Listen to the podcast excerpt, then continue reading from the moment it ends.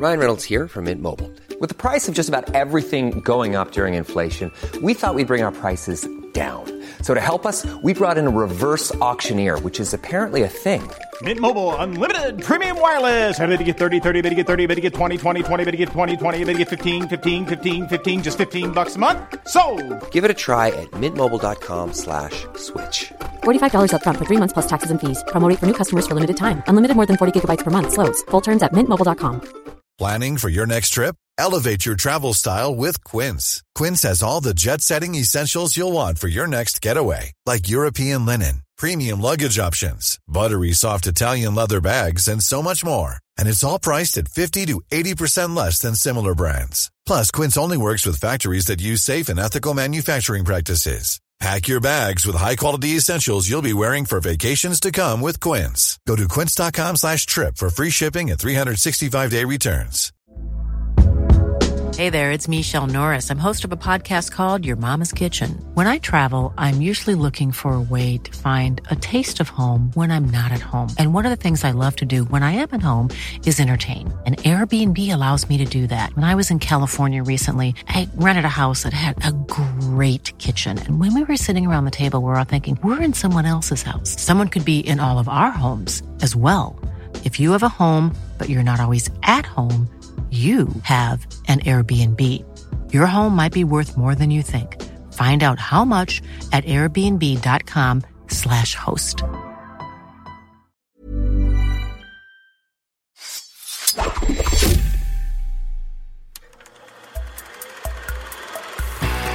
Podcast like it. Just podcast like it. Podcast like it's 1999.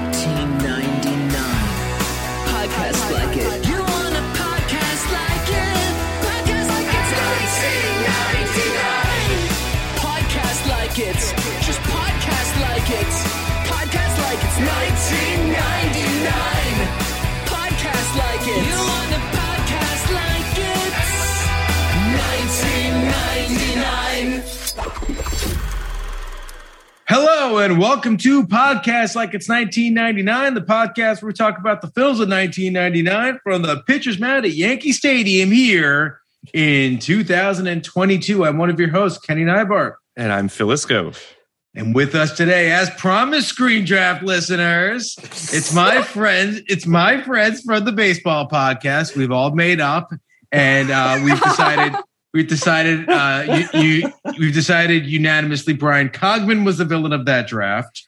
So as always, Yes, and then Ryan yes. Marker is also a villain in general. uh, Amanda Smith, Billy Ray Brewton, thank you guys so much for coming back or on the pod. And Amanda, I believe this is your first time on This the is. pod. It is. Thanks for having Uh, me. Amazing. to have Great to be on. back. Great to be back. I so when you guys I listened to the baseball draft that you guys did, which which varied from contentious to loving. It was a real emotional roller coaster. I feel like, um, but I do feel as as I was listening to it, I texted Kenny and I was like, I mean, obviously Billy Ray, Billy Ray and Amanda have to come on for for love of the game. Uh, uh, you know, a, a baseball movie that kind of doesn't really exist in the baseball pantheon. Would you say? Like, does this movie even clock really in in Uh, you guys? I mean, I don't know. What do you? What do you? How did? Where does this movie fall in baseball movies for you guys? I feel like this is one of those ones that because of when it falls in 1999, as we've like gone through the the kind of climax of great baseball films, like baseball movies hit their peak, I think unequivocally in the 80s to early 90s. And then you get this movie as sort of a also ran 1999. no one's really thinking about it. It's got big dad and you know boomer dad energy. Oh yeah, And so I think it's under the radar for a lot of people, despite, you know, easily hitting, you know, being it, it's in the trifecta of Kevin Costner, the, the Kevin Costner baseball trilogy. yeah, yeah. Yeah. But because of when it falls, when, you know, coming up in 1999, when we have very much moved away from that as a as sports movies as a genre, you don't, you know, it kind of gets lost. It's a footnote for most people.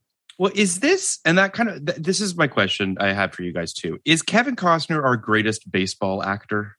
Oh, without question. Unequivocally. Yeah.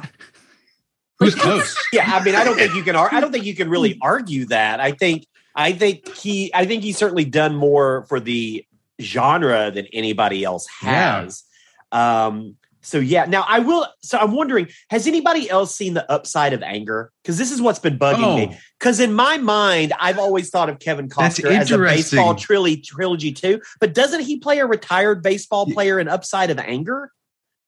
So Or is he- yes, is he, he a- he no he he does. So that's interesting because I, I guess that's it's really only three stages, right? He he never plays the Nuke LaRouche No, or Nuke LaLoosh No. type uh, but uh, upstart guy. It's always it's it's old guy who never made it to the game or barely Yeah. made it to the show. Yeah. It's it's old guy who was never going to do it, was just a big fan and was you know friends with his dad or wanted to be friends with his dad. It's old guy who was you know Justin Verlander. Hi Luke, who's Justin Verlander. And uh, as his career is winding down, and then you're right. It's it's old guy who now is trying to figure his, he He's never in the pocket. He's never like the guy who's killing it. well. I think Who's that the- kind of speaks partly to. the- okay. Oh, sorry. Go ahead. No, no, I was just saying, who's the best in the in the pocket baseball actor? Who's the best? Well, that's that's I mean, or sports. I mean, this is the thing too. 99 is a weird year for sports movies. We've talked about this a little bit, Kenny, but like we're talking any given Sunday, play play it to the bone, Mystery Alaska, this movie, The Uh, Hurricane. I I mean- mean, there's there are a few. I um, Obviously, Blues is another one. Yes, that's a good point. yeah, Yeah, they're out It's just- there. yeah, they're out there, but but I think to Amanda's point, it did feel a little bit like the sports movie was waning. Yeah, Yeah. the sure. '90s sports movie was waning, right? I mean, Play to the Bone doesn't count. Um, not a real movie. Uh, Mystery Alaska and and For Love of the Game feel like movies that should have been made five or six years prior. Correct. Correct. And I would argue that uh, Any Given Sunday and even Varsity Blues are movies that would have been better served being made in the aughts. I Sure, think they were sure, a little sure, ahead of their time. Um, so yeah, I think that this is, you know, look, to me, I watch this movie and I feel like it's pitched as Forrest Gump uh, meets Jerry Maguire on the Mount. I think that like that's what they're trying to Yeah. get at. And I think Yeah. I, I- think I- that's fair. I think that's a fair comparison of this. And I, Yeah. I, apart from the film being sort of a fascinating in terms of like where it comes out or what you know year it's out, I also feel like it's fascinating the extent of where it comes in Sam Raimi's filmography. Oh yeah. because again, such such yeah. an unexpected. Such I mean, a bizarre thing. he goes from do. arguably, in my mind, maybe his best film in terms of maybe not my his most favorite, critically acclaimed, but his best sure. film, A Yes. Simple Plan, and it also, you know, sandwiched between that and The Gift, which I also enjoy and think is a wild movie. Like this movie, seems like a real interesting pivot for him between those two films and just smack dab in his career. And I, Well, and I it's would- also it's i agree 100% it's what, what's fascinating about this run that he's in at this point in his career where it's like quick and the dead a simple plan for love of the game the gift you can see that he's trying to kind of push himself out of the preconceived kind of you know uh, undercranked horror type stuff that he was doing obviously up until that point. And then he gets spider-man and it's Yep. just kind of which is which plays to all of his strengths in in that regard. But you have to wonder if he doesn't get spider-man where his career kind of goes from there because i agree the gift is an interesting movie. I'm not sure that it totally works but i do think that there's a lot of really interesting stuff in it. And a simple plan is a straight up great movie. Yeah. um, but this movie just falls in between those. And i i just there's this quote of his as to why he did this film. He said um, i simply was moved by the screenplay. It was moving and simple and i love baseball. I love baseball and i thought it hadn't really been put on film which i think is insane yeah. uh, i wanted to see it on the widescreen I format see what he's. think is I see what saying. he. I see what he's saying though. sure i The, ba- thought the that would be baseball exciting for in the audience is Like- about as Yeah. we yeah we don't see this Yeah, is half yeah. of a baseball game, and you don't see half a baseball. Like that's a, a bold Yes. choice. Yeah. yes yes I would, and it's I'd beautifully also, filmed I'd also say I think that the we the three of us have Yes. watched more baseball movies than anybody on the internet. I think, Yeah, and out of fair. all the baseball movies I've seen, Yeah. this is the best baseball.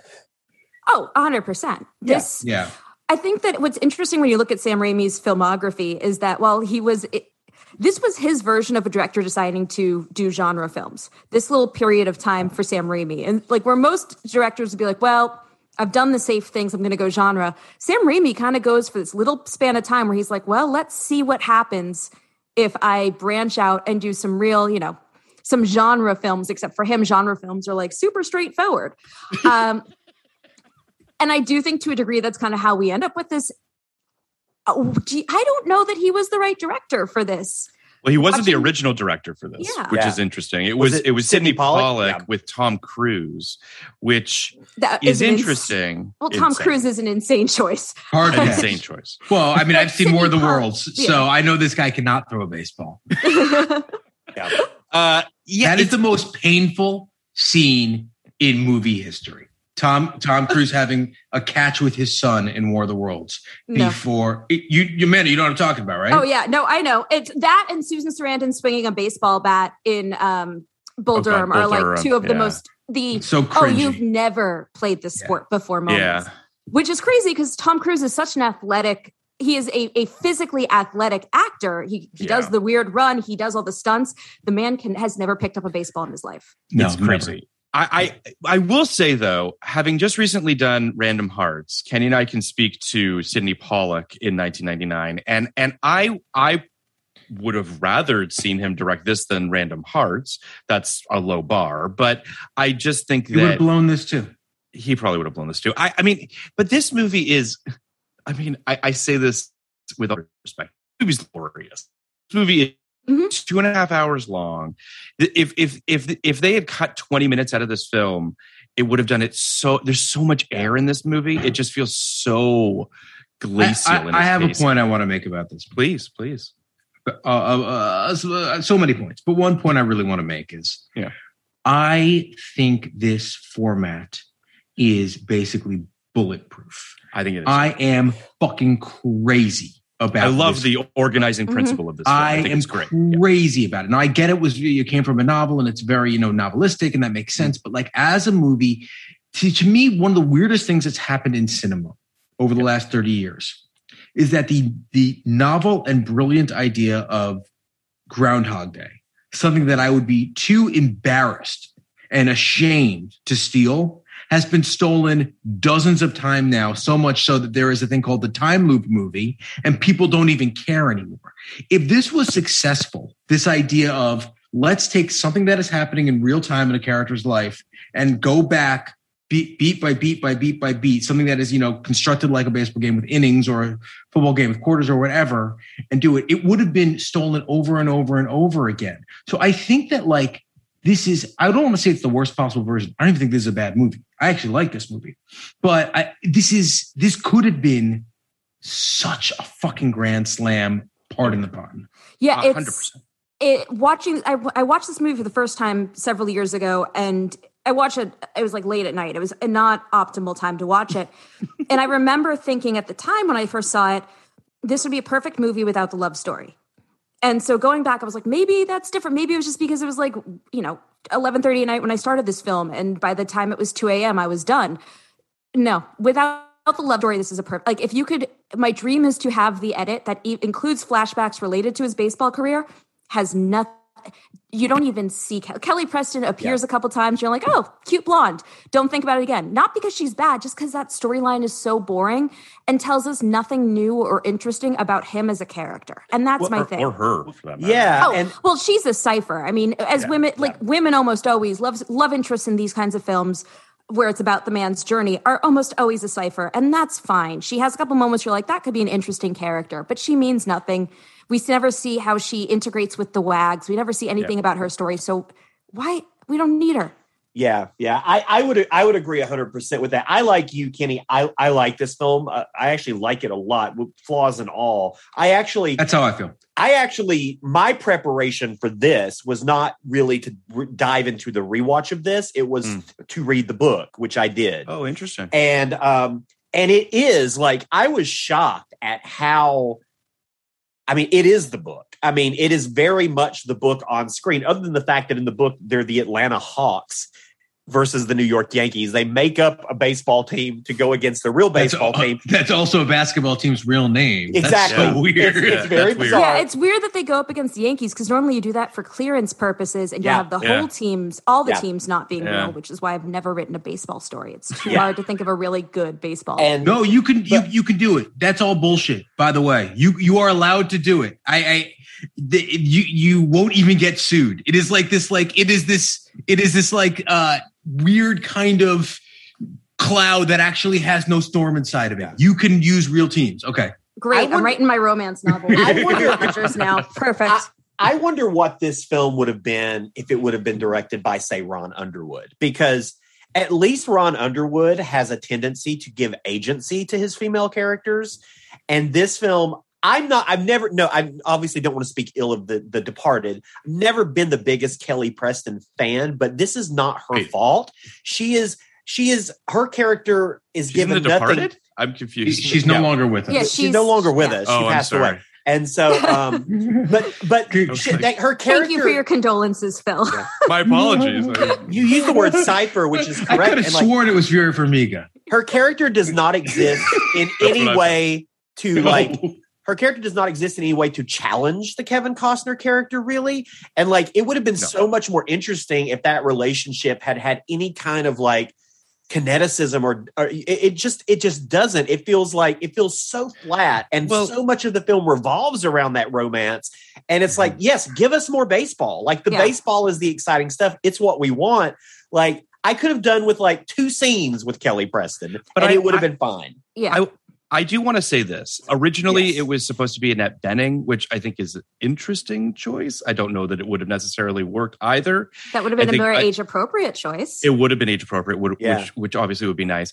Um, I just, you know, Kenny and I covered uh, "Message in a Bottle" a few months ago. The other Kevin Costner 1999 movie. I, I, I know where you're going. You're right. it should be Robin Wright.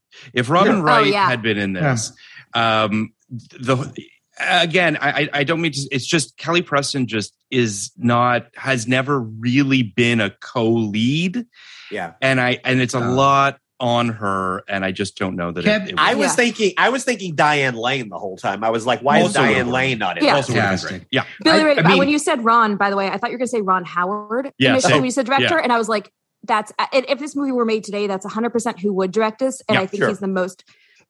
I, I happen to find his movies, his directing is very competent. very We, competent. Yes. we, Very competent. we like him too. Very we like him too. No, I Yeah. I wouldn't say like. I would say my feeling about Ron Howard is sort of my feeling about like a chicken dinner. Where I'm like, well, Yeah. if it's Yeah. done, Right. Yeah. it's it, no matter how well this chicken is cooked, it's still going to be chicken. yeah Yeah. He's a he's a he's a 280 hitter, station to Mhm. station runner. He's not going to make. He's not Yeah. going to take the extra base and get thrown out at home. I know this guy. Yeah, he's my number. He's my number four. Dave in the Magadan. rotation. A hundred. I'm also kind of surprised Ron Howard hasn't made a baseball movie. Like he It seems like a so- baseball movie guy, right? Yeah. Like just to give you the all American, yeah. like yeah. That's anyway, yeah. Well, I do like Ron. I do like Ron Howard, and I think he would So have made I. a. I think this. I think what you what you're saying, Amanda. I want to Mm-hmm. kind of piggyback is this is a uh, sub competent movie, Yes. and I think that Ron Howard would have given you again to keep the baseball pl- puns going. Your replacement player Yeah.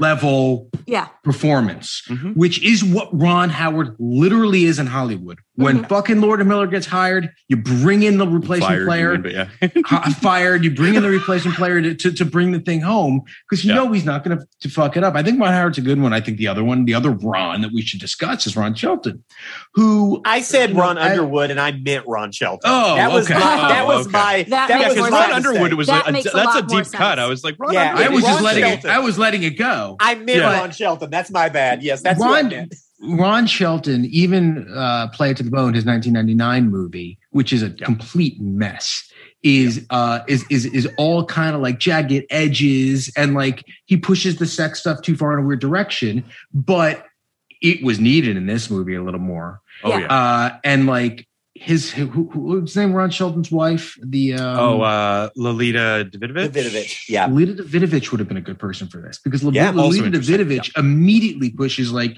that's her thing. She Yeah. pushes these these men out of their comfort zones, Yeah. and that would Well, have been exciting. there's just no crackle there's no electricity as you as you said billy ray earlier like there's just between kevin costner Kevin Costner needs someone that's going to kind of make him up his game a little Yeah. bit. And and I think that unfortunately Look at his Kelly's not best pushing movies. him. Look at his best movies. The- The, the women in his movies are some of the best written Yeah. women in sports characters. Amy Amy Madigan and Susan Sarandon and uh, Joan And I Allen think- in Upside of Anger. Joan Sure. Allen. I think Robin Wright in uh, in, In Message in the Bottle. yeah. who- who- who- I consider that to be like the great missed like three three movie like romance thing. They just have incredible chemistry. I mean- he really needs someone to like kick his ass. Well, that's why the Ron Shelton choice is such a good one because Ron Shelton has successfully written Yes. a mm-hmm. woman who can step to his level, and I think that that's what what she's missing. So, what was it, Jane in this movie? Jane. yeah. Jane Yeah. is missing in this movie is is the mischievousness that you need to have kind of you need to have as a counterbalance to Kevin Costner. You need to have a mischievous Yes. somebody who not necessarily brings a lightness, and that's what people mistake it for. It's not that you need someone who's light and fluffy to counteract his heaviness. You need someone who's mischievous to counteract his his intellect, and that's where this misses. Um, and that's what you get with like his wife in um, Field of Dreams. Yeah.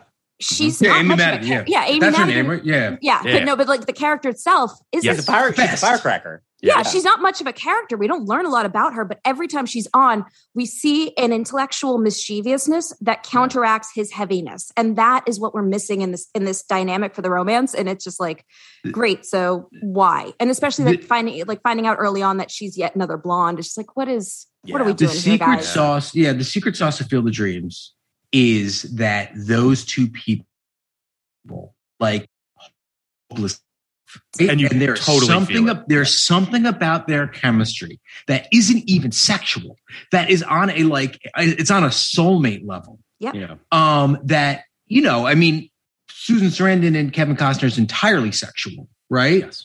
and maybe they get to the point where they start connecting on a soulmate level but like they are Amy, And then- Amy, yeah. they're literally sharing dreams and in then upside of Dreams. that, and then you've got upside of anger, which I keep coming back to because now it's just pervading in my head. But you've got them who essentially they can't stand one another, Mm-hmm. yet they still they love each other, but they can't stand one another. And like, Yeah, i'm in a marriage i get it yeah, like those are like, yeah, like those are the dynamics you want to see. And and you know, I they build this out to be they want this to feel like an epic love story. Mhm. Like that's the whole thing. They Yes. want this to feel like an Yeah. epic Yeah. love story. It's hard to have an epic love story without epic performances. how is it in the book possible. how is it does it feel like that in the book Yeah, the the book does an amazing job of like actually creating the love story, and and the book is a love story as much as it's a baseball movie, and this wants to be that. But again, like you just don't have the two central performances that can create that kind of tornado of energy that's going to give you that. It's just very bland. It's very flat, and you know, treacly is the best word. It's a little treacly. I I don't know how Jane was written in the book because obviously I haven't read it. But I'll just say that in this, I found her deeply inconsistent as well. Mhm. I so she's a Cosmo writer or something along those lines. Um, we find out about her teenage daughter way deep into the movie. Um, in, a, in, a, in a very unsatisfying very way it's my odd daughter it's yeah, it's odd. Uh, it- It's, like the end of Back to the Future too. no, no, and the end of Back to the Future one. It's not you, Marty. It's your kids. Yeah, Huh? Yeah. I'm like, what? Yeah. So you find out she is a kid, but when you meet her, she seems to be sort of this kind of spark pluggy. And by that, I mean like on the side of the road, uh, her car doesn't work and she's wearing glasses. And I mean, it's, it's all kind of like, And a short dress. Like there is And a is short something there. There, there is something like very creepy about the way this whole thing. Yeah. absolutely. And you Yes. also, for a movie that, that, uh, has this organizing principle of, of, of his game, I actually don't really know the duration of time that they were together. You don't Well, five really years, get a like they say. about five years. yeah. It's- right yeah. but but Yeah. again like so she's got a kid when they meet right mm-hmm. because the it, it just all the timeline of it all just kind of And- of their relationship is wonky and, that's a total fabrication because that character does not exist in the book. The So daughter. that the daughter is a total Oh. fabrication. okay One of the best For parts of the movie. Yeah, that's yeah jenna seeing- malone yeah. by the way always Yeah, great yeah, J- Yeah. yeah. yeah, and but it's But- it's it's very odd to me that and I don't mean to make this engendered, but like Dana Stevens writes this screenplay, and I do feel like this female character is is just kind of all over the place. Now I don't know if that's just studio notes and things that were outside of you know her purview, whatever. But I just I wanted to root for Jane's character, but I felt like between the writing and between Kelly Preston's performance, it just made it very hard. I missed it. Well, I think one of the things when you're looking at this script and what the script is trying to tackle, it's this is a movie that was trying to tackle too much. And Sure. it is a movie Yeah. that has a beautiful love story in it. And that beautiful love story is between, Him You in the game. well, him in the game, but also him and his catcher. Yes. yeah, There's- yeah. There's such a beautiful love story and friendship between him and several players that we Yes, never get totally to see. agree. There's so much I would have loved to have driven, have seen more of the Sam Tuttle rivalry and Yep. why they don't like each. Other. There's so much backstory in his in his God, life so as a right. player. I totally that- agree with you. and I wanted to like I wanted to see him starting to catch with Gus. Yeah. You know, when you Yep. like, think about the importance of a battery in this movie, like you guys compare this to um, aging Justin Verlander, which is true, but for me watching this, it's always for me been Clayton Kershaw. Watching Right this now, film, yeah. I have, but even when I watched it initially, because when I first watched it, Kersh hadn't thrown his his no no hitter yet, which was one error away from a perfect game. And watching this and hearing Vin Scully call it call it was really that aspect of it was incredibly emotional for me because I was like, this might be the only time I hear Vin Scully call a call a perfect game. Um, but You weren't His- alive in 1955? I, I was not, oddly enough. I, if I had a time machine, that would be Hitler. Who cares? I'm going back. to that. That. like it's that, and then I'm hopping over to 1963 for Koufax, and then I'm marrying Koufax and staying in 1963. It's very he is handsome. I agree. Oh, mean God! My parents have always said I, you know, they, my parents want me to marry a nice Jewish boy, and I will. Well, now they're great. They're great Jewish ball players again. I know. I'm too young. They're all different No. in the window. Yeah, I don't know. I, I would have to cougar a lot of these guys. But anyway, the point of this is um, the point of this is that Clayton Kershaw, for much of his career, had a very, very close relationship with his. He had his personal catcher AJ Ellis, and that relationship and that friendship was incredibly pivotal in his development as a player, his development as a person, so many different things. And so, watching this relationship that he has with Gus, I was like, that's. That's the story I want. I want to see Gus. You can't cast John C. Reilly, have him immediately just fall into this perfect dynamic with Kevin Costner Mhm. and then not give us more of that and not give us that that's the story of that i want that's the journey where that matters and why i will in the end go oh yes he should retire Every, Well, it's like- everything you said is is one hundred percent dead on. I mean, when you're talking, when you hear old baseball players, I you know I think I mentioned on the podcast or something. I interned for the Mets, and uh, we would have all the all old ball players there all the time. Um, and when you hear them talk, they always talk about not the games, not the thing that it's it's. I miss the camaraderie of the locker room. I Sure. miss being on the Mhm. bus with the guys. I it's and what you're saying, what you're picturing, Amanda, would be such an incredible movie, a love letter to the game, but not really about like, you know, the field of Mhm. dreams, the smell of, you know, grass in your nose thing. It's the actual like, it's actually the smell of like the fucking, you know, uh Locker room. locker room, which like yeah, I think people do get weirdly sentimental about. so i would argue that's why bull durham is such a perfect film that's why i mean you know going back to the draft that's why for me that's that's my number one baseball movie because it's a movie about it does what this movie can't which is it does balance a love story with a man's love story with the game and a love story between t- players it balances these three things perfectly.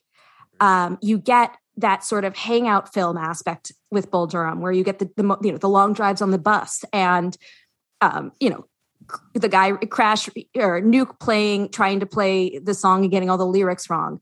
Mhm. the the moment on the field where where they have a rain out you know where where where crash causes rain out you get all those moments to really see that but then you also do get the love story. You do get a very full feeling of a love story and you get the sort of player in his twilight trying to make Yeah. a decision about going forward and the Yeah. fact that again going back your point about ron shelton ron shelton nailed that as nailed getting all those different aspects whereas this movie doesn't Ron Shelton was a baseball player. Right. You know, Ron Shelton was a minor league baseball player. So he, you know, knows better than anybody that that's really what he misses. But uh we should talk about the draft. I'm just Well, kidding. I- I, will say I would redraft this movie differently. Like having now watched it a second time, I would actually. I I was. I was. put him on? I would. I would put it higher. Yeah, I would put it on my list probably. I don't know. I don't have my list anymore. I don't know where I would. I loved your it. 10 and 11 though. Yeah, I, I I don't I don't remember any of where anything goes. The minute, honestly, the minute that I do something, it's like that's all on Gone. RAM and it's Yeah. gone. Yeah. I I I gotta keep that space in there specifically to remember every song from the '90s that played on K Rock and Star Very 98.7 in Los Angeles. yeah, no, no, that's reas- that's reasonable. I get that. Yeah. Well, you That's know, what- I'm what you should. actually I'm look I'm currently looking up I'm currently looking it up on Letterboxd. I do want to know, say this. I know though. she I- played Everybody Loves Some in one of those spots. I did. I oh, I would And- still okay. keep Everybody Loves Some on that list. Here it is. too. I would Here it is. probably, much as I love it, I would probably swap out Mr. 3000. It Well, didn't make the list. very quickly. No, my personal, my personal oh, list. I like hear my, you, I per- hear you. not your guys' list. I don't give a Well- shit about the draft, the final draft. Who gives a Oh, shit about course, that? My definitive list. Well, That's what Yeah, matters. Yeah, yeah. I do just so people know very quickly, just so people know what we're talking about in the draft. I'm going to very Uh-huh. quickly run it down. 11 was Everybody Wants Some, 10 was Moneyball, 9 was Sugar, 8 was Damn Yankees, 7 was The Natural, 6 was The Bad News Bears, 5 was The Scout, 4 was Eight Men Out, 3 was A League of Their Own, 2 was Major League, and 1 was Field of Dreams. Perfect list, right, Billy Ray? ridiculous. Well, Uh, I don't know if I can, thank you. with hindsight, hindsight's 2020. Now looking back, you know, there are some changes that I would make. Uh, My number one would still be my number one, but it is kind of crazy that Bull Durham isn't on the list. Of Yes, course it's crazy it's that Bull absurd Durham- that it's It's- not Of on the course, list. it's Fucking of course it's crazy that Bull Durham isn't on the list. Of course it's crazy. But you feel free to listen to my Patreon with uh, with Ryan Marker defending No, the it's- draft. It's an amazing. I, I will explain why I believe Bull Durham. what episode the was list. that? We it That was, was, a, it was we did we did it was- when we did the Razzies, but oh, we, he put that part course, on course, yeah. Patreon. I defended the the draft. I defended why Bull Durham isn't on the list, and uh and it's not my fault. I'll just I just I'll say this though. I wanna I wanna piggyback on Amanda's point about um how this movie should have been recalibrated more towards the players. You know, one of the relationships in this movie that feels like so much ended up on the editing room floor is the is the Davis relationship. The uh the Oh, the, yeah. th- who gets one scene, one sort of flashback scene, um, and and a couple moments where uh, where Billy's kind of pitching to him and kind of dealing grappling with some of their relationship, but it, it feels so surface. Mhm. Um, you know, I wish that we got more of that. I wish that, to your point, this movie just found a better calibration in terms of the romance. I really think they just thought love's in the title, romance, like we can do this. Well, no, and it's they're just they're it's- adapting a novel, but like Yeah, I, I know, but, you can adapt a novel and pull out. Of You can pull out the spine of a novel, regardless. I think. Of course, was- I'm not. I'm not saying. I'm not defending. I'm saying that they didn't. They didn't. You know, they didn't re, re like reverse engineer it and say for Yes, love. of no, the we understand need that. that. Like they're. I, I'm imagining this movie where the you know the movie ends with him being hoisted off the mound instead of whatever happened for the next 15 minutes after, which Oh my just god, in the airport, yeah. Um, but uh, that would have been lovely. That would have been lovely yeah. I, and appropriate. like Or I, him him leaving the locker room for the last time. Yeah. yeah. Give Or- me or ha- give me him walking out of the locker room, F, you know, and realizing this is the last time I he's gonna do that. Or how about how about you have him? How about you have him in the game? How about you build up this expectation that he's going to go meet her, and he just meets Gus at a bar for a drink? Mhm. Like that's a good way to end it too. Like, I Like wouldn't even have her in it. I, I Yeah, think you about don't- like it's You it's don't need it. they're they're you know it's not the world's greatest movie, but it is probably the world's greatest version of this type movie. Mm. This yeah, I'd four agree qua- with I'm, that. no, no, I'm, I'm pitching something else. I'm talking about something else, like a four quadrant family movie inspirational. It's Rudy, and Rudy ends with Rudy being lifted off Yeah. the fucking field. Yeah. That's what there is no love story in that movie. It is just this is this is this guy's singular journey to do this thing he's tried to do. And like when you said Amanda, your Clayton Kershaw thing, my thing is you know as a Mets fan from the 80s and 90s is Dwight Gooden pitching his no hitter Sure. in Yankee Stadium in the mid 90s. And it's the same kind of thing. But the Dwight Gooden story, if they did this with Dwight Gooden, is not about he's been romantically involved with. It's about like all the the obstacles he overcame at every step to get back into baseball. Right? To get there in the first place. And then he, be, you know, had a cocaine problem and then he had arm problems and he got arrested. And there's all these things. And it was a miracle that he was standing on that mound in Yankee Stadium pitched no hitter. And I think that I want to see that movie. it's made well I, i've pitched it people don't want to make it uh i made, i uh it's now i'm gonna make it again every time i pitch it someone's like that sounds good and i'm like no one wants to make it no one cares about the I just I feel like you, you you speak of the injury. Um, this movie has a very strange injury. Oh my God. Uh, that that I that he he's, a he, bow.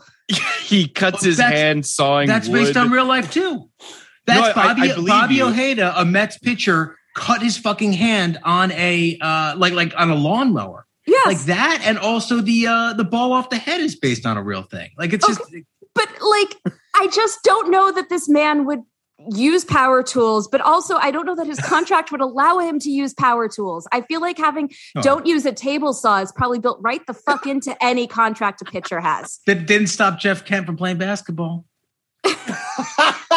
so I do want to give a little bit of context very quickly for people who haven't seen the film. Uh, forty-year-old pitcher Billy Chapel is practicing as practically that is a dinosaur by professional baseball standards, fast approaching the end of his career. But as Chapel stands at the mound pitching the game of his life, his thoughts don't turn to his prized history in sports, but rather return again and again to his tumultuous relationship with Jane Aubrey, a single mother who stood at his side through good and bad, but is now on the verge of leaving him. For Love of the Game opened on September 17th, 1999, in second place uh, behind Blue Streak uh, against The Sixth Sense, Stigmata, and Stir of Echoes. Uh, it would go on to make $46 million on a $50 million budget. It's got 46% on Rotten Tomatoes from critics, 75% from audiences, which I find sort of surprising. Um, Roger Ebert gave the film one and a half stars. Oh god. Uh, for love of the game is about the kinds of people who give the wrong answers. It's the most, uh, it's the most soppy love story in a in many a moon. A step backward for Sam Raimi after A Simple Plan, and yet another movie in which Kevin Costner plays a character who has all the right window dressing, but is neither juicy nor interesting. Yet another movie. Um, Come on, Roger. But I do want to just for uh, I want to just jump back to the the injury for a quick second here. so he he saw he's using a table saw. Uh, he cuts his hand. Um, we then get this bizarre scene in the ER where Jane is trying to get. Kim. pe- where the, Jane is trying to get someone to take care of him, um, and no one is is is try is is I don't know, paying attention to this star baseball player who's cut his hand. She screams, Is this not America? Is baseball not America's favorite pastime? And then someone ultimately comes to his aid. Uh, I- it was the moment where I was just like, I don't even understand what movie I'm in now. Like, I don't even know what, what we're doing. The thing Movie stinks. Jane, eh, well, any any moment when Jane shows up, you're just like, "What, Jane? You're operating in a different universe than the rest of this world." She doesn't use his name when she keeps No. going up to uh. to any of the doctors and saying, "I- "I have a friend uh. who's cut his hand really badly." Yeah. I'm sorry. Were they supposed to identify Billy Chapel? Aging baseball player lying in a bed? No, you have to drop the name. You have to say, I got Billy Chapel, Yeah. star pitcher for the Detroit Yeah. Tigers. Yeah. And also, that's when you pick up the phone and call the front office. Jane, Well, every that's that's moment- the other thing where Billy says, "Call Mike. He's yeah, the yeah. most important person to me right now." and that and that is supposed to be this moment where you, where she's like, "Oh, I Yeah. am not the most." It's like Yeah. I this mean, is not the time. no one. Yes, he is the most important. This is not the right now. relationship status time. Yeah. Jane, It's a perfectly reasonable Sam. statement, and also he's lost so much blood. If he Yeah, had said, "Call Mike," he's the elephant who will save us all. I would have been like, "Yes, that's a reasonable sentence." You have lost several liters of So- blood. it's also so so funny how he, it's so so funny how he how he does very carefully phrase it to be like, "Call Mike. He is the person I need to like love more than Yes. you right now." Yes. You know. Well, the only, blood only in the snow- can heal. So you know. The blood in the snow did make me think of a simple plan, though. And I was like, "Oh, that's That's good fair. I, I do want to comment on what you just said earlier about having a 75% audience score. Yeah. Because I have this whole theory about Mm-hmm. how those audience scores directly correspond with how much a movie played on TBS and TNT. That's 100%. interesting. And for Love of the Game, played on TNT TBS makes obsessively in the early Sure. 2000s. And that's the, I mean, to me, that's the whole reason Shawshank Redemption is as high as it is. I, a great movie, Sure. but the reason that it's so high is because it, you know, they Mhm. inundated us with it. This is one of those Yeah. like lazy Sunday dad movies. Like that's For that's sure. exactly Which what it means that it's an edited film, so they probably cut out a lot of those long montages, falling in love Right. montages that we Yep. really didn't need to see. So it's probably a Oh better movie. yeah, you know they There- cut out at least probably 30 minutes minimum out of this film. Yeah. In- There's- in like to, Unless you're I going to do mean- a four-hour broadcast of Yeah, yeah. the game. But like, there's a scene where Jane is telling Billy about cutting vegetables for a salad. Mhm. Oh, That's she, how where just she asks how he likes his turkey cut. That's how people fall in love, Phil. I'm If you- sorry. if you That's don't- why I'm if you don't- single, clearly. If you don't slice my deli meat right, you're on the fucking street. Well, I like it torn, Billy Ray. So but I but I just it's to me it's just emblematic of everything we're talking about, right? Which is like that's 30 seconds, 45 seconds that I don't need in the movie. Like it doesn't I don't fucking need it. Well, what's too bad, like as someone who I love romances, I love writing rom coms. That's my thing, and that's that's what I prefer to write as screenplays. And those are great scenes in a completely different movie. Totally different. All of those, like I love, I love those little getting to know you and the and watching the things, the stupid things that make us fall in love with people. I think that's wonderful and beautiful. It's just not in this, not in this movie. Look, it works if it, it works if he's gearing up for like a, a sandwich eating competition. Then it works great. Like if she's it- going to her job at Subway, then I get it. But I- otherwise, but I don't disagree with what you're saying, Amanda, in the sense that I, I love those things too. Yeah. But these feel disingenuous. These don't feel particularly specific. Yeah. These don't have that These sort tell of us like, nothing oh, I get it. Yeah, they don't wait, tell wait, us wait, wait. Courtship is courtship is weird because they would play it the way you guys are talking about. Like Mhm. one of them would at least be like, "This is what we're talking about." Like at least play it like, Yes. and and I they Costner, who is my favorite actor, uh, and and and my other dad, uh, is great on the field. I love him on the field. I love the way Yeah. he talks to himself. I love the way he thinks on the field. He, nobody does. Nobody does like quiet authority like he does. Mhm. He has been good in romances in his life. I would I would put forth the bodyguard as an example of him being able to make fucking chicken, you know, soup out of chicken shit. That said, or chicken salad. Uh, this is a disaster Yeah. performance from him. The stuff that he plays with Kelly Preston. I mean, he's better he in message in a bottle. he is well, of course, because that he's against a really great actress. Yes. But uh he he is so fucking tuned out. He you can tell that he is not Kevin Costner's like, I would never be into this woman. Yeah. You know? Yeah. There's It's- also- it's- yeah, it's tough. Sorry. No, no, go ahead. Yeah. Well, the arc. So if you look at like what the arc of his character off the field is supposed to be, is a completely different character than his character on the field. True. And again, that is a sure. Give me the movie about the playboy, flirtatious, picks up women on the side of the road.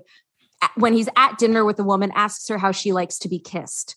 Give me that character, but that's a different character than aging guy on the mound, you know, reliving his past and grappling with. I don't think the end of his like this. This movie to me isn't about a man who loves this is a movie about a man battling the concept of mortality and about how baseball for many of us represents sort of a, a mortality youth and mortality um so this the character he plays when he's on the field when he's with kelly preston does go through an arc we get to see him go from playboy to domestic Yeah.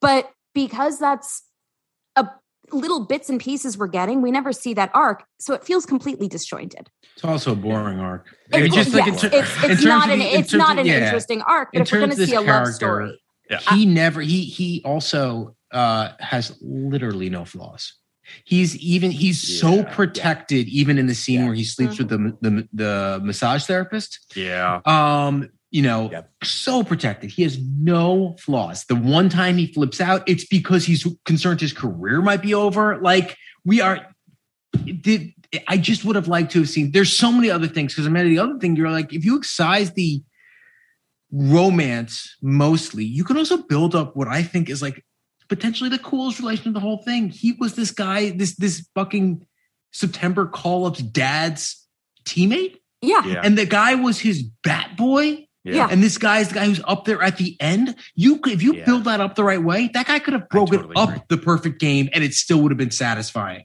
Yep. Absolutely. You know? I totally well, agree. and that's the same thing with his relationship with his former teammate too. That's why there's so much richness happening that could have happened on the field that we missed. I agree completely. I I will also- say though, Yeah, to sorry, the, with the go ahead. massage therapist thing. Sorry, I I'm just I Oh, yeah. like I said, I watched the second time. I was like, I have so many more thoughts than I ever thought. Um, that moment with the when he says, you know, Yes. No matter what happens in the next five minutes, know that I've never been happier than that when I saw you at my door. That is the one moment in this romance That that, works for me. I It totally works. Yeah. beautifully and perfectly. And we get it. It's a moment that you don't get to see very often in a movie. Mhm. And I that moment, you're so close to whatever this character should have been Mhm. in his romance. And it, it- but otherwise, you're right. He's completely insulated. It's also the only time that they feel interesting as a Uh-huh. couple. And it's probably, I mean, uh, because the conflict feels uh, earned and emotional in a way Yep. that the other stuff doesn't. But I also want to just quickly talk about for a quick second about the editing of this film was was a big kind of kerfuffle in the press, which is that uh, Costner had oddly had like a final cut on the film, But only- Unsurprising. Which is very surprising. Not, Um, not no, at no, all when you think no, about who Costner is. Yeah, no. yeah, yeah. so he has final cut on the film, but only if it ended up with a PG thirteen rating. And, And the thing was that under Costner, two hours and ten minutes. and it needed to be two hours and ten minutes. Uh, and the thing that Costner pushed back on, one of the things he was pushing back on, was that he didn't want it to be PG thirteen. He wanted it to be R. He also wanted there to be a full frontal shot. Yep, that the nude cut. scene, the classic Uh, nude there was scene. a full frontal shot that apparently uh, received giggles at a test screening in Arizona, and thus they decided to cut it. Give But- me the names of every person that test I was say screening. that's how funny. Because it does. I agree. I, That's a I'm not- podcast waiting to happen, just focusing on that group of test screening audience. I just want to say, like, what? Why do you hate? Why do you hate good things? Why do you hate Kevin Costner? Why do you hate penises? But I'll just say if this. you, if you Uh, could track those people down, that would be one of the great podcasts. But I do it, think it could be called Kevin's Costner's. There you go. I do think though it comes back to kind of what we were talking about a little bit with Bull Durham, and I and you're never going to make this film into Bull Durham, but I do think that this film needed a little bit of edge. It Mhm. needed something, and I don't necessarily know that an R rating would have fixed this film by any means, but I do think that this film just feels very safe. There's just nothing about it that's really trying to sort of quite frankly, like keep you engaged. It's making all of the wrong turns. And it's at 30,000 feet. I think we all agree that conceptually this movie should work. And yet, all of the choices that were made along the way hinder it from being really compelling. It's not a bad movie. It's not a terrible movie. It's just a I think it's. Yeah. it's interesting that when you said the editing too. Yeah. Uh, I think it's the the worst sound design of any movie really I have ever watched in my life. yeah, it's not There good. are moments where they're playing a fucking pop song over Vince Scully giving you important information. Mhm. Your brain gets fucking scrambled. Like this is Yeah. This is not difficult stuff to me. Like that's a mess. I do want to say I do want to say that for all of the, the like the negatives about it, I think this film is shot gorgeously by Oh, John Bailey. Like John Bailey, who shot my favorite film of all time, Ordinary People, and my fourth favorite film of all time, The Big Chill. And It's the first uh, Raimi 235 as well. Like first anamorphic. I bet this looks fucking gorgeous. It's also the first uh, the first sports film, I believe, that um technically that John Bailey shot. He shot that championship season, but that's not a sports film. It's just about Mhm, people who played sports. mhm. and I think he knows how to shoot baseball. Like I think he, Yeah. I think he captures that sort of majestic quality in a way that maybe I haven't seen since maybe something like The Natural. Like I, Sure. I feel like he really understands how to capture that. And I've always there's some shots just to to to Yeah. uh, to piggyback on your point. There are some shots near the end where just big, nice wild shots. The way that the lights are streaming in off of you know around him, like it Yeah. is, it is, mm-hmm. it's it is beautiful. It is ethereal almost. It really, is yeah, yeah. And I've always thought for a long time that, you know, I understand why people get nominated for best cinematography at the Oscars, but I'm like, people like this should get considered for like taking a bland, what could have been a an a bland, awful movie and like making it better with your lens. I think Mhm. a lot of credit should be given to someone like that because Totally. even though the romance stuff doesn't work, it works better because of the way it's shot. I agree with that. I want to talk for just a quick second about the the the Heather character, the teenage daughter, which Yeah. is as you mentioned, mean is not in the freedom? book. Yeah. I'm sorry. you mean freedom? her Freedom. daughter is missing. Did you miss that? Her Yeah, daughter must is have. missing. And Kevin Costner, literally, she's right. fucking missing. And Kevin Yeah. Costner just, what's her name? And she goes, Freedom. She makes a joke Yeah. when her daughter is fucking missing in a, in yeah. a fucking She's like, "Did I city." scare you?" Her name's Heather. It's weird. Yeah. it's it's such a weird again such a weird moment to be like why is this where she decides to get whimsical she's panicked because Right. she can't she's calling the one man she doesn't want to call But And then he picks she- up. So he goes. He finds the daughter. Mhm. He picks her up. He brings her on the on the team bus and on the Mhm. team plane. Um, she says something that I, I, I mean, I maybe th- th- it's a silly line, but when she's like, "What is it with single men and V8 juice?" Love that Oh line that a- God. But is that a thing? Um, I I, feel like it may- kind of maybe I don't know the if it was I feel like it kind of was V8 was such a thing in the 90s as a Sure. as a drink because they were they worked so hard to market it. I it's don't still know my if it was- favorite drink. and I'm I single. I don't know if it was true, but it felt true. And I think that's what's important.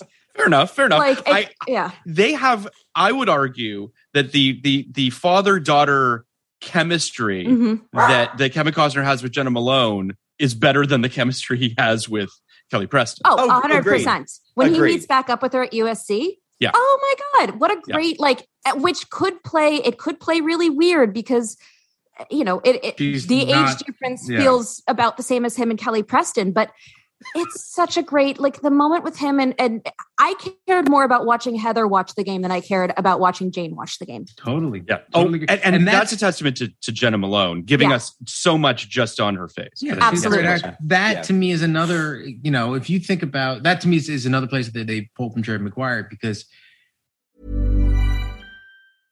Ready to pop the question? The jewelers at BlueNile.com have got sparkle down to a science with beautiful lab grown diamonds worthy of your most brilliant moments. Their lab grown diamonds are independently graded and guaranteed identical to natural diamonds, and they're ready to ship to your door. Go to BlueNile.com and use promo code LISTEN to get $50 off your purchase of $500 or more. That's code LISTEN at BlueNile.com for $50 off. BlueNile.com code LISTEN. Even when we're on a budget, we still deserve nice things. Quince is a place to scoop up stunning high-end goods for 50 to 80% less than similar brands. They have buttery soft cashmere sweaters starting at $50, luxurious Italian leather bags, and so much more. Plus, Quince only works with factories that use safe, ethical, and responsible manufacturing. Get the high-end goods you'll love without the high price tag with Quince. Go to quince.com slash style for free shipping and 365-day returns. Obviously I think the fucking romance with Jerry and Dee is is incredible. Like they one A there between Jerry and Ray. Yeah. So like Yeah, you know yeah, yeah. that that is something that's going that they're trying to accomplish Totally. as well, Mhm. and they do. I really do think they do with uh with Billy Chapel and Heather. I love that scene Yeah, at USC. yeah. I love Yeah. the, the kiss on the forehead. I love that it's probably weird to everyone looking around and they don't seem to care that much or at Yeah. all. Mhm. Um, yeah, I and I think that's an interesting relationship in general. The relationship with, you know, child of a single parent with the with the boyfriend girlfriend who was around and great and no longer Mhm. is around. Well, and it makes me think of a very different dynamic, but like I, I love the relationship in Moneyball with Brad Pitt Sure. and his and his daughter. in Yeah. there. That's such a Yeah. that's such the Yeah. heart of that film to a large degree too. Absolutely. And um I, and it really does. I mean, I agree. Like the chemistry between he and uh, Jena Malone is like actually feels like a real relationship. Where Mhm. like he and Kelly Preston just feels very like we are two actors that are put to. It's like when you're playing. It's like when you're playing Barbies or uh, dolls as a kid. You're like Yeah, putting the yeah. two dolls together. That's kind of what it feels like. I, you know, it's interesting, Kenny. You talking about uh, obviously we've we've alluded to Jerry Maguire a couple times, and I would say like I'd be interested to see Cameron Crowe's version of this movie. Oh my Oh. God. I Yeah. mean, much, that be- would much better soundtrack for starters. You much better you would- soundtrack, but also just like first of all, I would have bought the relationship, the romantic relationship. Um, it you know this this mo- the the score in this movie is working overtime as well. like it is just trying so hard to wring every bit of emotion out of what's going on. Sometimes it Um, sometimes it works. and, you Sometimes know, it works. yeah. It's I, I do think that that Sam Raimi feels like he's trying to make a Frank Capra movie. Like I do think that he's existing. Like I don't think he's trying to make something that is quote unquote believable. I think he's trying to make a big old Hollywood movie. And I think that you know, and I hate to keep harping on this, but I think that had Kelly Preston been you know with someone that he had chemistry with. I think this this movie moves up letter grades. Like I he think should that he, he should have watched The Natural then mm. because the, the Natural does it. Yeah. Sure. You know, Yeah. Yeah. even But though I- The but I- Natural yeah. is insanely long. Yeah. I happen to watch that this week. It's insanely long for a movie How that long is it? really It is two and a half hours. It only need it only needs to be 90 minutes long because it really only is like it's the first half hour, which is all important, and then like an hour of him. It's ridiculous. But oh. it, God, is that a Frank Capra Yeah. movie? I Yeah. love the natural. I saw it. I saw a screening of it. It was a double feature of it and Field of Dreams at the New Bev. And by the and the natural was the was the last of the two Oh, films. boy. And by the end of that movie, I swear to God, eighty percent of the audience was asleep. I'm sure That's like trying to sit through the Batman. Like that's just it's it's so much time. it's that's too much such time. a ti- it's such a time commitment. I Yeah. do. I, I think going back to the the Yeah, please. relationship with the fa- with the daughter, and then Yeah. bringing up Jerry Maguire, and uh, I do Crowe. think one of the yeah one of the things that's really interesting as I'm thinking about it, what makes his relationship with her with Heather so much more interesting is that like. And, and in general, why I think that the relationship between father and child in a sports movie is so much more interesting isn't necessarily because of the link that we have, but also, you know, Jane signs up for this. Jane knows what she's, you know, Yep. she has a whole thing of like, am I just supposed to date a baseball? I got to find the quote now. Um, Oh yeah, 'cause it's it was so, rid- it was so fucking crazy. Yeah, you know, she, he, she's like, you're in the right guard. I was being metaphorical, Billy. Look, this is crazy. What am I supposed to do? Go run down there and date the right guard, meet Sandy Koufax and date the right guard guy. And it's like, yeah, that's what you do. That's what you've signed up for. That is explicitly the dream. Heather doesn't get that choice. And Right. the kids of baseball players don't get that choice. The wives always do. And so watching the dynamic and the way that a kid interacts with their dad, who's on the road, who is around, who isn't around, and who still finds a way to love the game. Um, Mm-hmm. Watching Jeanie Buss inter like in the in winning time has been really Oh. God, yeah. I would so I mean I I have a lot of thoughts on that show and on Adam McKay as a writer. But I do think that the concept of Jeanie Buss and why Jeanie Buss ends up where she does is fascinating. And that's one of the things this movie does really well is that we do get to see Heather, who didn't get a say in this, get sucked into this world and Yeah. embrace it. No, for sure. It's I yeah. I I would argue that like they don't give her a ton to do in this movie. I mean, she really has like three scenes. You know Mhm. what I mean? Ultimately, and it's a testament to, to Jena Malone that she made an impact with those scenes. Um, but I think we all agree that like there's more to be to be mined there. If you're going to bring the kid into this movie, and it's not in the book, Yeah. what you know what I mean? And and and you do have to ask yourself, like, what exactly is she doing for his arc? She doesn't really change Billy in any real way. You know what I mean? You could conceivably pull her out of the film as much as I love her. Um, I, and and I would argue kind of Jane is similar, right? A lot of Yeah. Jane's scenes don't really Yeah. do much. Um, it- it's but I, I want to ask you guys because I couldn't think of one, and you guys are obviously the people to ask. Is there another movie that plays with the idea of the perfect game? We're still recording, guys. I don't. I I don't know, I'm believe to so. think. I don't I- yeah. I because it's a great so. idea and i found myself Yeah. legitimately you know i say probably about a half hour from the end of this film rooting for billy to get the perfect game and that's a really interesting thing to to use as the stakes Oh, Yes, there, there, there is one actually, guys. What? is it called the perfect I don't know if you've heard of it though. It's it's very obscure. It's called it's called the fuck. Scout. Oh Jesus! I don't know if you yeah.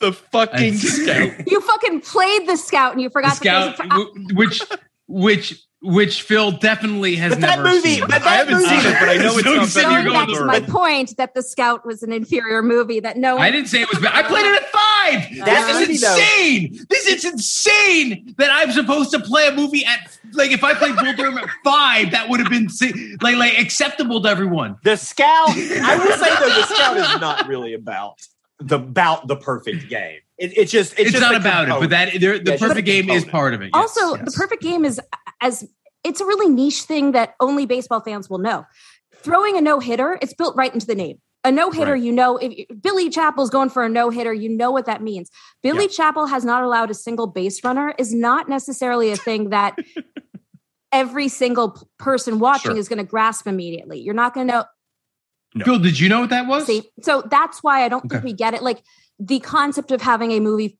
centered around a no a, perfect game is also going to just be a harder thing in general to to get people hooked on. Sure.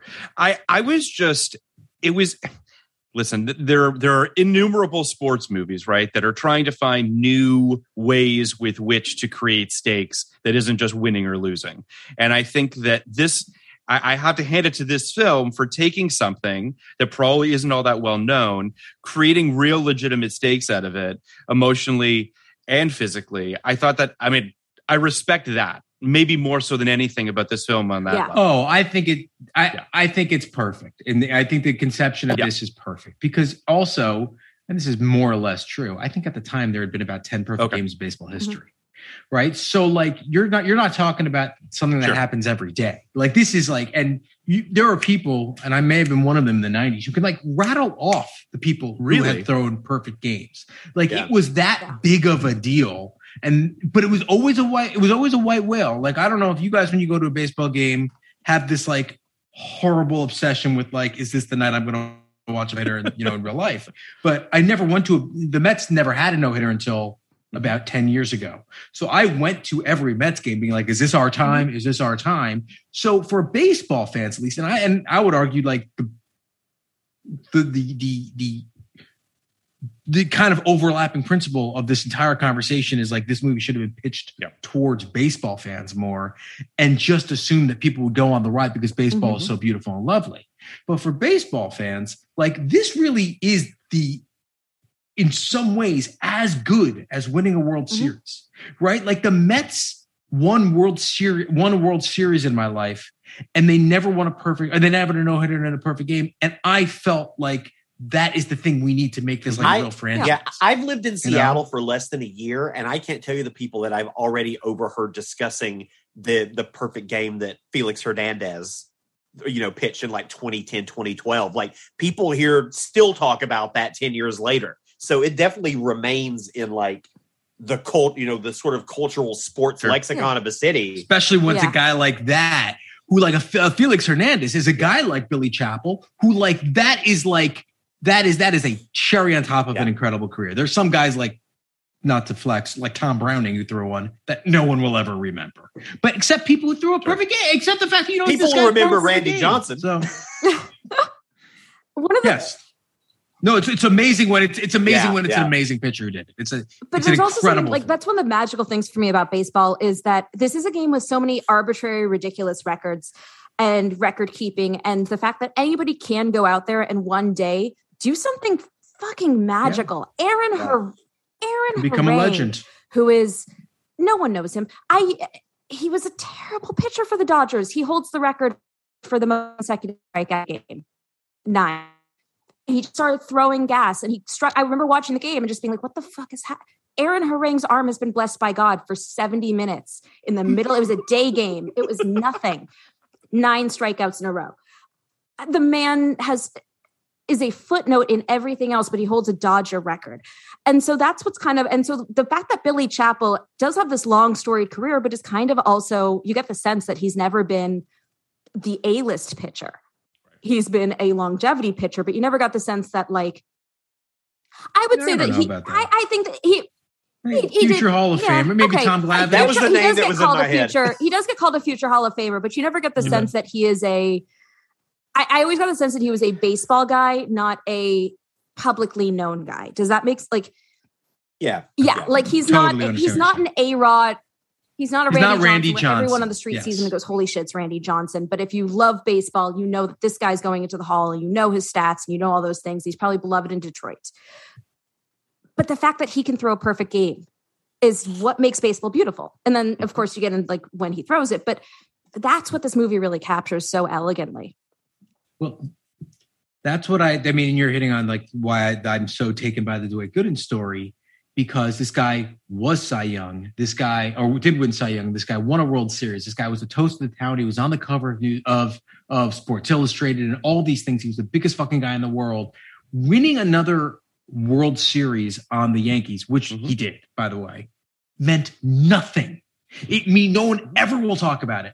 But this guy coming back 10 years after his prime, five years after being fucking lost in the fucking desert and throwing a perfect game, at, you know, on fucking Yankee Stadium, like Well, people never yeah. forget that. It's surreal that it happened. And it is this thing you're talking about, Amanda. It was like for one day, Like he was back, but also like it was Yeah. a different Dwight Gooden. It was a Dwight Gooden who, who now was like not just better than everyone. Like for a moment, he was smarter than everyone, Mhm. and that's what they got with Billy Chapel here. His arm was garbage at the end, Yeah. but he was smarter. He was talking through every pitch, which is why I the first thing I said was the baseball is Yeah. the best baseball. and I've I think ever seen I think movie. the the per, the whole idea of the perfect game is sort of what I mean. It's sort of what makes baseball to me more magical than other sports because Mm-hmm. there's no other major sport where someone really has the ability to have a perfect game. Like Mhm. basketball players don't have a perfect game; it's impossible. Football players don't have a perfect like game. Ko- Kobe's like 73 is But like even him, but I you look at his of, stats, in like this he had a turnover. Like it wasn't like it wasn't like Oh, he, Yeah, he like, probably it shot wasn't 50% even- that guy. He probably like, it's threw it up really the only times. major sport where you have that opportunity to be perfect at what you do, and that's really special. Yeah, it's also one of the, the only sport where it's really. I mean, you get that moment with Gus Reeses. we're all you were a per, for this moment we're better than anyone else, and Oh, we will love have your back. Such a beautiful moment. Again, why I think that was the love story we should have gotten was him and the rest of the team. But Yeah. that no, moment, I, I, I couldn't agree more. Mhm. I, I was thinking the thing that kind of hit me by the end of this was that a perfect game can only happen if the entire team is all working together, right? Like the Yes. pitcher gets to have the, Yep. you know, the Yeah. moment, but like it only works if everyone else is pulling the way. but well, that's amazing. but That's an the amazing other thing is of that for a big part of, of the game, it is just one guy up against nine, one dude taking on nine people. It is the ultimate David and Goliath. Yeah, yeah. You have, It's I great. mean, everything else behind him is. A, a- anytime the ball gets into play, yes, you have to hope that the pl- that the team behind you has your back. Again, Hanley Ramirez fucked up the perfect game for Clayton Kershaw. I will never fully forgive him for that. Um, but the look, man. I don't. I. I. I. I there's. I just, I feel your life- anger through the Which- microphone. it's amazing. well, what's insane It's about important. that is that prior to that, I hated Joe Kelly for hurting Hanley Ramirez, but now I hate Hanley Ramirez for fucking up Clayton Kershaw's perfect game. So it's a really I, the the levels of grudge I have to carry is really complex. Well, Uh-huh. there's a journey though with, with, with what you're saying, like, which is what makes it so exciting, which is like, because like you said, like for the first few innings of a game, it's really just the pitcher. And then there's that moment, that pivot point in a game where you're watching, you're like, oh, wait a minute. Like, and and and the character has that moment too where it's like, oh, I'm I'm throwing a perfect It's game. lovely. And then like by the time you get to like the fifth or sixth inning, it starts feeling a little bit more real and more real. And the time you get to like the eighth inning, it's like, holy shit, is this possible? And then like there's a great momentum and trajectory to one that's just awesome. I mean, Mhm. I, I've obviously have never gotten to see one in person that I mean, you know, who has like, you know, you can count them on one hand probably. But um just that awesome in this film where he realizes oh, is just beautiful. Where Oh it's like, God. holy shit. Yeah, it, there's that moment when he turns to John C. Which, Reilly. by the says, way, was Has like- anyone got on base? Yeah. yeah, Yeah, there, there. That's something they do really, really. It, it- that's the moment where this the structure of the movie yeah, uh, meets, where the where the, the the the idea of it is, and this is so this is so true for baseball pitching. If you overthink Mm-hmm. it, you will fuck up. And part of the reason he's doing it is because his mind yeah, is somewhere yeah. else, right? And that is it. That is the moment these two things meet. And as soon as he recognizes that he that he's doing it, like immediately his arm starts hurting. Immediately he Mhm. starts getting hit hard. They got the ball, you know, ball that gets pulled down over the fence. You have the two sliding. Every fucking literally all three infielders have an incredible sliding play in the last two innings. Um, it's really it's like I want to. I want to so say something close. to, That's what kind of what's upsetting. that I think is also a bit of a missed opportunity, which is that in its own way, Jane, the memories of Jane, have helped him pitch this game, Mhm. right? And I kind of wish that idea had. I mean, the, there the was shitty no pitches. payoff to that. The, Yeah. the shitty pitch is him saying to her at the end, "I did it. You were there with me, and Yeah. you're the reason that I was able to pitch this game. You're what you don't you understand what I'm saying." And unfortunately, the synergy and the the dovetailing of those two things is another missed opportunity for me because I feel like that way at least I would have been like, "Listen, it served a purpose." The distraction, quote unquote, of his relationship with this person allowed him to do this thing it would have just been nice because then at least it would have felt like Jane was a part of his win as opposed to not being. Yeah, So I also so I'm looking Yeah. at perfect games Major League history. At the time, there had been 16 ever. And we're talking going back to 1880, Okay. right? There had been Uh-huh. 16 ever. There had been, you know, I mean, one's in this, in this, in that century. So two of them were before. So there had been, you know, 16. What's interesting is you Rare understand how like infrequent this is. In 98 and 99, three months before this happened, there were, there were perfect games thrown in Yankee Stadium.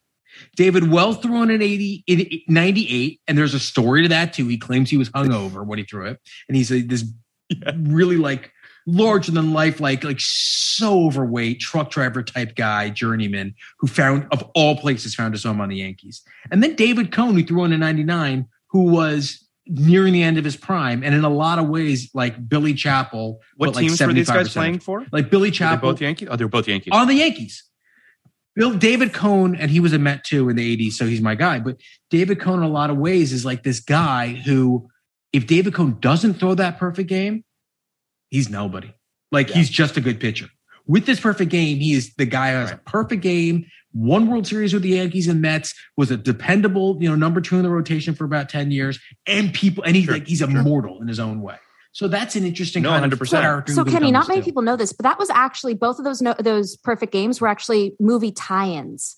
Um, that was actually scripted by the studio. Yeah, by Universal Studios. yeah, they, they actually had made an agreement with the Yankees to have two perfect games specifically to help promote this film. Unfortunately, it didn't pay off. For It them. didn't pay off at the It box did not. office, but it, It was it was work. a worthy No. it was worthy attempt. No. It was, it was a great attempt. They, Yeah. The the well, the thing is, that's the thing about baseball. No movie can capture the uh the thrill of. The I wanted to thing. talk for a quick second about um, the deep bench of supporting actors in this movie. You've got Brian Cox, who Mhm. has you know two scenes, but I really liked his scene with him early on in the movie where he, you know, explains that they're selling the team and what have you. Mhm. Um, there's a there is sort of a father son thing kind of there, um, which I you know Brian Cox is always great, even though it feels like the world just kind of discovered that Brian Cox is a great character actor because he's on Succession now. Um, but he had a weird nine. Well, someone also figured out He how to do did. his hair. Uh, uh, he had a weird 99. He was in The Minus Man, The Corruptor, and For Love of the Game. So it wasn't a stellar 99 for Brian Cox, but he's always great. And then John C. Reilly, who, I mean, come on, who doesn't love John C. Reilly, um, was in this, obviously, is in Magnolia, uh, as well as Never Been Kissed. But um, yeah, I, I'm with you, Amanda, that I feel like more could have been done with the John C. Reilly stuff. Mhm. I feel like he's just kind of, they kind of just put him in a, in a kind of worthless sidekick role that is fortunate. Unfortunate because we get such a great little glimpse of their dynamic in that first scene. Like that first scene tells us everything about those two guys in so many ways. The way that, you know, Kevin Costner, which I God love the fact that Kevin Costner refuses to play a character who does anything less than read 800 page books. Like the book he pulls out is oh, such an insane It's a tome. it is an insane book. I tried to look it up. I tried to see what he was reading, and it's very clearly like something about American history. And it's not Howard Zinn, but it could just as easily be. And he definitely cites Howard Zinn mm-hmm. in Bull Durham. Like this, he refuses. He's the only. No. ba- Costner's is, Kevin Costner proper is an interesting guy. and- but he refused. He will not play a dumb baseball player, which is an insane Yeah. thing. Because my dad's best friend almost went to the majors and he realized he didn't want to do it. Basically, he was like, I, I realized I would never fit in when all the guys were reading comic books and their lips were moving. That was always Well, that's what's so Yeah. great about Major League is is Rene Russo tries to get Tom Berenger to read Moby Dick, and he finds Yeah. a it comic was the book most version of true it. moment because yeah. So, but you've got Kevin Costner, you've got Billy reading an 800 page book with that like legs crossed, looking like everyone's dad ever, and then you've got Gus playing a fucking Game Boy. But meanwhile, he's Mother Henning. Yeah, and yeah, I yeah, love yeah, yeah. that contrast, the contrast of Gus clearly being just a dope. Yep. But that he has this incredibly sweet cares for Billy and not just cares for Billy but watches out for him and like Mm-hmm. takes care better care of Billy than Billy takes care of himself. All those things there's so much richness in that one scene and we get more of that relationship than we ever get of Billy and Jane. Like we get more depth on that and it's such a lost opportunity. There's one other one other character actor you didn't mention though, Phil. I was is- going to just mention him, which is J.K. Simmons. yeah, yeah. Oh, my is fucking God. fantastic Yeah. in this. How is he and not a always lifelong- playing a baseball? a lifelong coach? Tigers fan. So he was just like, this was a dream come true to be able to play for the Tigers and That's there, amazing. which I just think is adorable. But yeah, he's, I mean, J.K. Simmons is one of those guys where it's like, he just makes everything seem just really, really rich. Even Mhm. if he's got one, I mean, we just recently did uh, Up in the Air. He's got one scene in Up in the Air and he's Mhm. just Yep. fantastic in it. It's crazy to think how long it took Yeah. for people to recognize that this guy is more than I just mean, the one scene. Yeah, he's great. He's got one scene in Ghostbusters Afterlife that he kills. That's right. Uh, well, I will R- say- Reitman, Reitman decides to give him one scene. I will say, like we we do have to talk for a second about. I would say the the second star of this film, uh, the co-star of Magnolia, The Limey, so many other ninety nine films, uh, Vin Scully. Um, Sure. Wait, is he in Magnolia? I've never seen. no, I was, I was joking. He's not in Magnolia. I got and he's so- I was in, like, he's- I'm gonna fucking watch Magnolia He's in none of no those. you should watch that- Magnolia because it's great. I know it's one of those Yeah. like on my list, but it kind of conflates with Vanilla Sky in my Oh, head, God. and then also like, and then No. also No, Eyes Wide promise Shut. you. Like all three of those kind of conflate in my head because of the time. Tom formative Cruise is in them. I think so. Wait, wait, wait Okay. for a rainy day when Also- you have nothing to do and put it on. Yeah. So considering In a dark your your I'm so disaster podcast, uh, there is a disaster component Yeah, that is also absolutely very there important. is. Good point. Oh, excellent. Okay, great. Now I have an excuse. Now I have an excuse to bring someone on. I thought you were. I thought you were you were referencing the disaster of you playing being John Malkovich over it in our. Oh, sorry, not to give it away. The, the uh, incinerator episode. our ninety nine Um, I- I incinerator. just- I want to say just one quick thing before uh, the the Vince Scully thing because I do think the J.K. Simmons stuff uh, is really great. Now I don't know that it's necessarily all that you know dynamically written, but I do think that just like there's one scene near the end when he puts in uh, some guys in the bullpen to get Mhm. warmed up, and he tells I'm assuming his pitching coach or whatever to go put the the guys in the bullpen, and he's like I can see the scoreboard, I know what I'm doing, like I, I get and and there's a there's a part of me that feels like he puts the guys in the bullpen just to perhaps get inside um, Billy's head, or do you think that he actually puts them in there because he thinks he might need them? I think that's absolutely the The latter. latter. It's it's just. Okay. I mean. It, I think, that, and again, that's one of those things that this movie captures so beautifully is that horrible decision that a coach has, that the the baseball manager has to make. I mean, Doc had to make that choice. Uh, Phil, uh, Str- uh, Ri- Stripling, um, I'm blanking on his name right now. Okay. Ross Stripling was throwing like a, a no hitter through six or seven innings, but he was still a pretty young pitcher, and we didn't really need it. And Doc made the choice to pull him. Right. Where and it was one of the, it's that choice, that awful choice. You have to, this doesn't have Costner arguing with him. It doesn't Right, have anybody. right. There's no moment of drama. It is treated exactly as it would be treated in a game, which is this is an awful necessity, and we don't we haven't lost faith in him, but we have to make this choice. Yeah. No, absolutely. And J.K. Simmons p- plays it beautiful. J.K. He, you could have just as easily told me that was an actual manager that they just been like, hey, can you come and like do this for a couple, just a couple scenes? We just need you, and I would believe it hundred percent. He's so elegant in this. He's also just like the mustache is great obviously but it's just there's when when you read that he that he is a tigers fan and that it's clear that like this is such a dream come true for him that there it's it's imbued with so much sort of love for everything that's Mhm. going on around him and it just radiates off of jk in this in this role. Um he's really he's really something special. But um uh I want to rate this film. So we Okay. do a rating on this uh, podcast, zero to 99, zero being the lowest, 99 being the highest. We rate it before the podcast and we rate it after the podcast as to whether or not it changed your opinions. Um, I didn't see this film in 99, so I don't have a rating for it in 99. But uh, coming into this podcast, I was at a 40. Um, and now I got to say, you guys have really kind of turned me around a little bit on this movie. I think I like it a lot more than I did before. Um, so I, I'm, I'm going to go up to like a 60.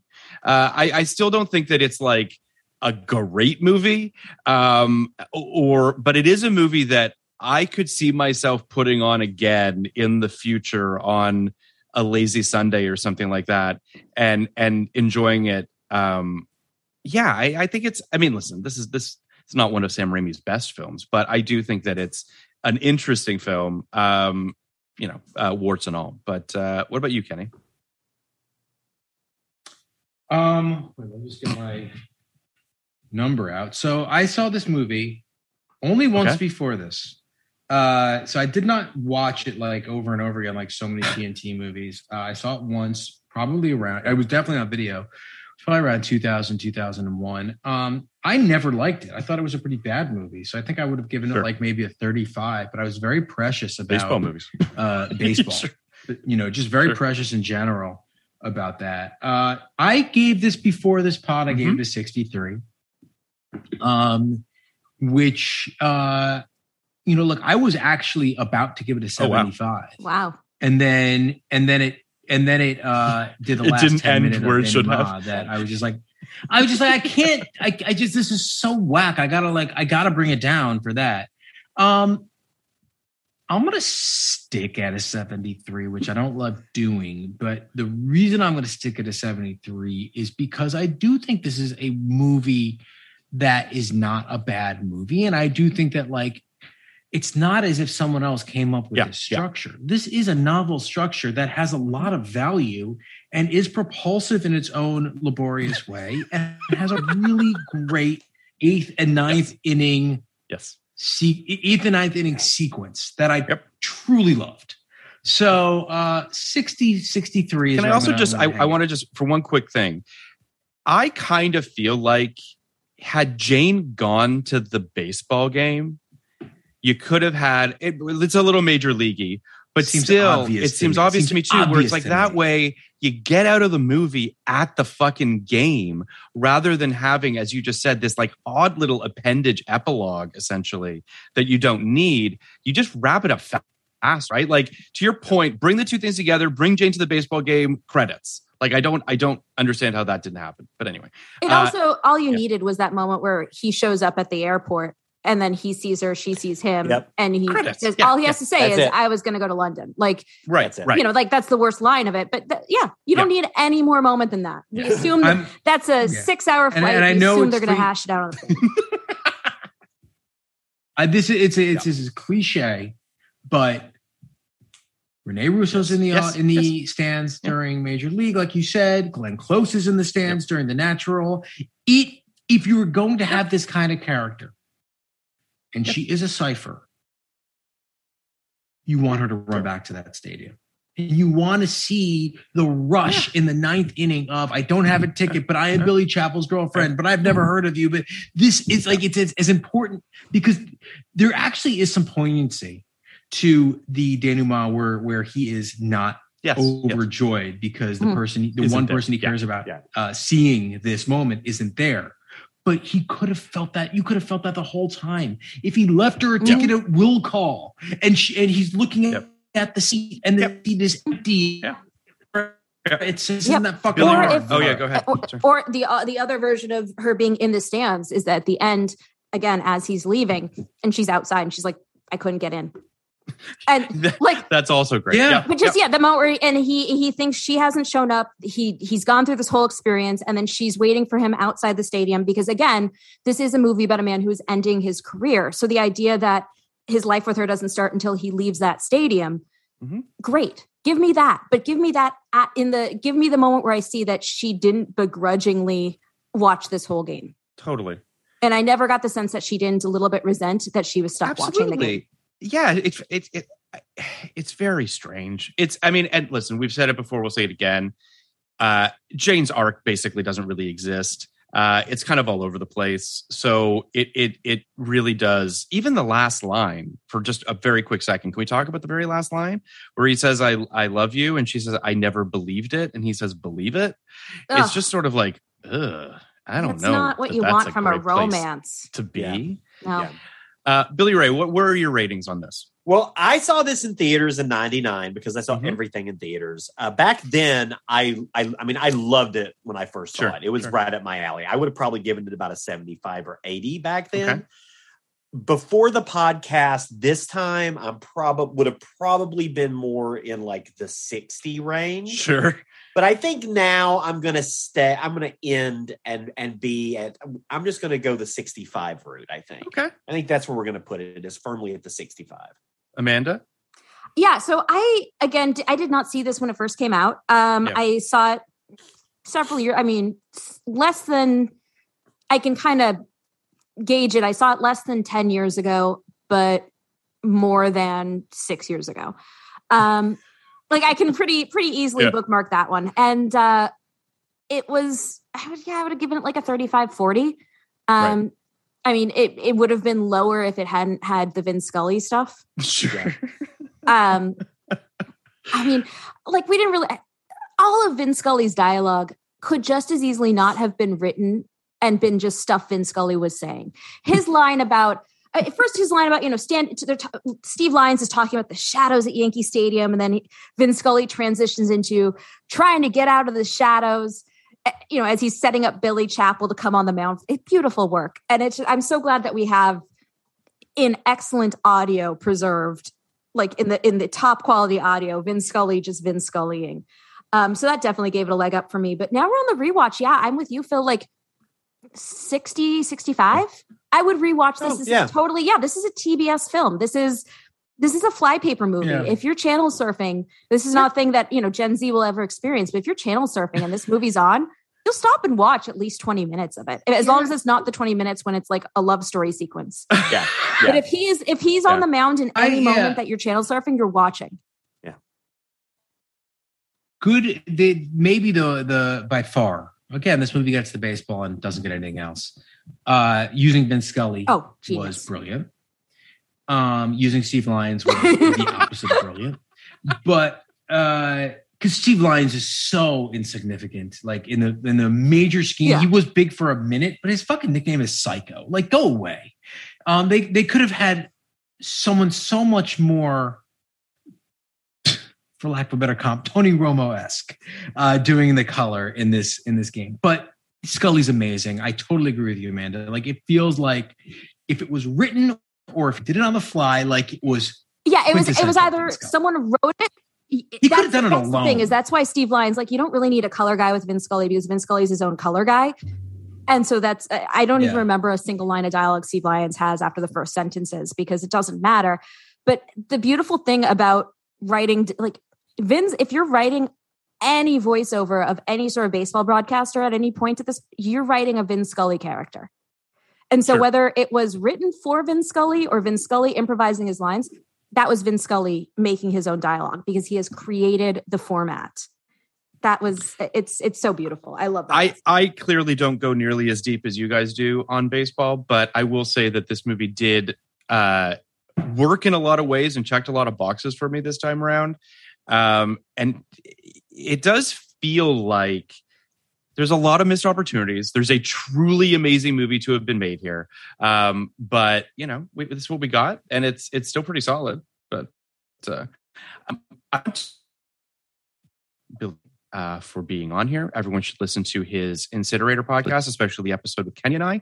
Uh, Amanda, tell us about your podcast. Uh, I am on Disaster Girls, which is a podcast about disaster movies. It's uh, me and my friend. You get well acquainted with this this podcast, Jordan Crucchiola, Indeed, and uh, Yes, the great, the, the Jordan great Crucchiola. Jordan Crucial. the the one of a kind. Yes, Um, and there's no one like her. There's it's just such a such It's a such a great guest. Jordan's ability to talk about anything is one of my favorite my favorite Jordan qualities. Indeed, and she indeed. would and, and there's nothing you can say about jordan that she wouldn't say about herself so she would 100% agree that yes if you give her a topic she can find something to say about it Yep, yep. uh, Bill, Billy Ray, I don't mean to fantasy cast your pod, but when are you gonna have it, Amanda? When are Oh you my gonna God, have that's Amanda gotta happen. Do, uh, okay so here's the thing disaster jordan and i are in real life almost we are we are very close friends we're almost best friends i don't know that she and i can go head to head on anything like that I'll tell you, it's kind of nice. no. Because Kenny, because Kenny won that podcast, so Yeah, you know, see, that's that's- why it's nice for you. This fr- she and i have been real life friends for much longer than we've podcast um and i no i can't we have too many other real life But Oh, but no So Phil and I, Phil and my friendship A go time. back. We, our, our friendship goes back s- Yeah. 16 years now, and we've seen one movie in theaters together. crawl, great movie. oh Um, crawls a perp crawls a Number perfect one on the Crawl's fucking great. Yeah. Um, Yeah. But we do have you and Jordan to look forward to You're going to come on our Patreon. Um, I think you're looking at uh, a little quizzical right now. I, she Uh, there's a told me about disaster film. There's a disaster film that came out in 2009 uh, that you guys are coming on for. That she said you were game to come on for. I it's should- 20. It's it's 2012. Great choice. It's uh, the film 2012. She might have mentioned this, but I might have forgotten because again, But, uh, Swiss cheese. But fuck yes, I will talk about 2012 at any given moment. There you go. So perfect. Uh, Yeah. We can't wait to talk about that uh, with you and Jordan. Billy Ray, thank you, thank you, thank you. I know that You're- you have to jump, so we thank you so much for taking the time. I appreciate it. Always happy to come on and chat. And we uh, we look forward to talking with you guys again soon on Mike.